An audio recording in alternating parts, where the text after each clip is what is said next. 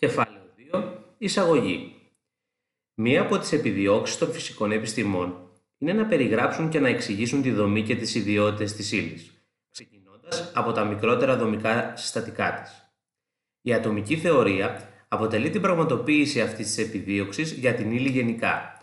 Κάτι ανάλογο είναι η κυταρική θεωρία, που βοηθά όμως στην περιγραφή της δομής και των ιδιωτήτων της έμβιας ύλης.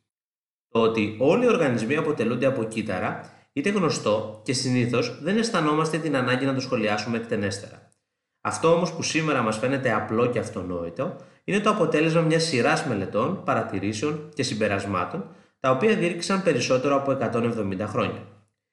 Την αρχή έκανε το 1665 ο Χουκ, όταν ανέφερε για πρώτη φορά τη λέξη κύτταρο, παρατηρώντας με το δική του κατασκευής μικροσκόπιο λεπτές τομές φελού και όχι ζωντανά κύτταρα. Η κυταρική θεωρία διατυπώθηκε αργότερα το 1838-1839 από τους Λάιντιν και Σβάν που υποστήριξαν ότι η θεμελιώδης δομική και λειτουργική μονάδα όλων των οργανισμών είναι το κύτταρο.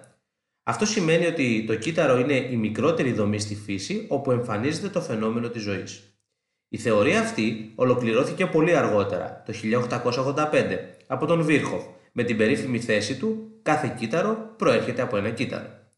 Η κυταρική θεωρία στην σύγχρονη εκδοχή της υποστηρίζει ότι όλοι οι οργανισμοί αποτελούνται από κύτταρα και από κυταρικά παράγωγα. Όλα τα κύτταρα δομούνται από τις ίδιες χημικές ενώσεις και εκδηλώνουν παρόμοιες μεταβολικές διεργασίες. Η λειτουργία των οργανισμών είναι το αποτέλεσμα της συλλογικής δράσης και αλληλεπίδρασης των κυτάρων που τους αποτελούν.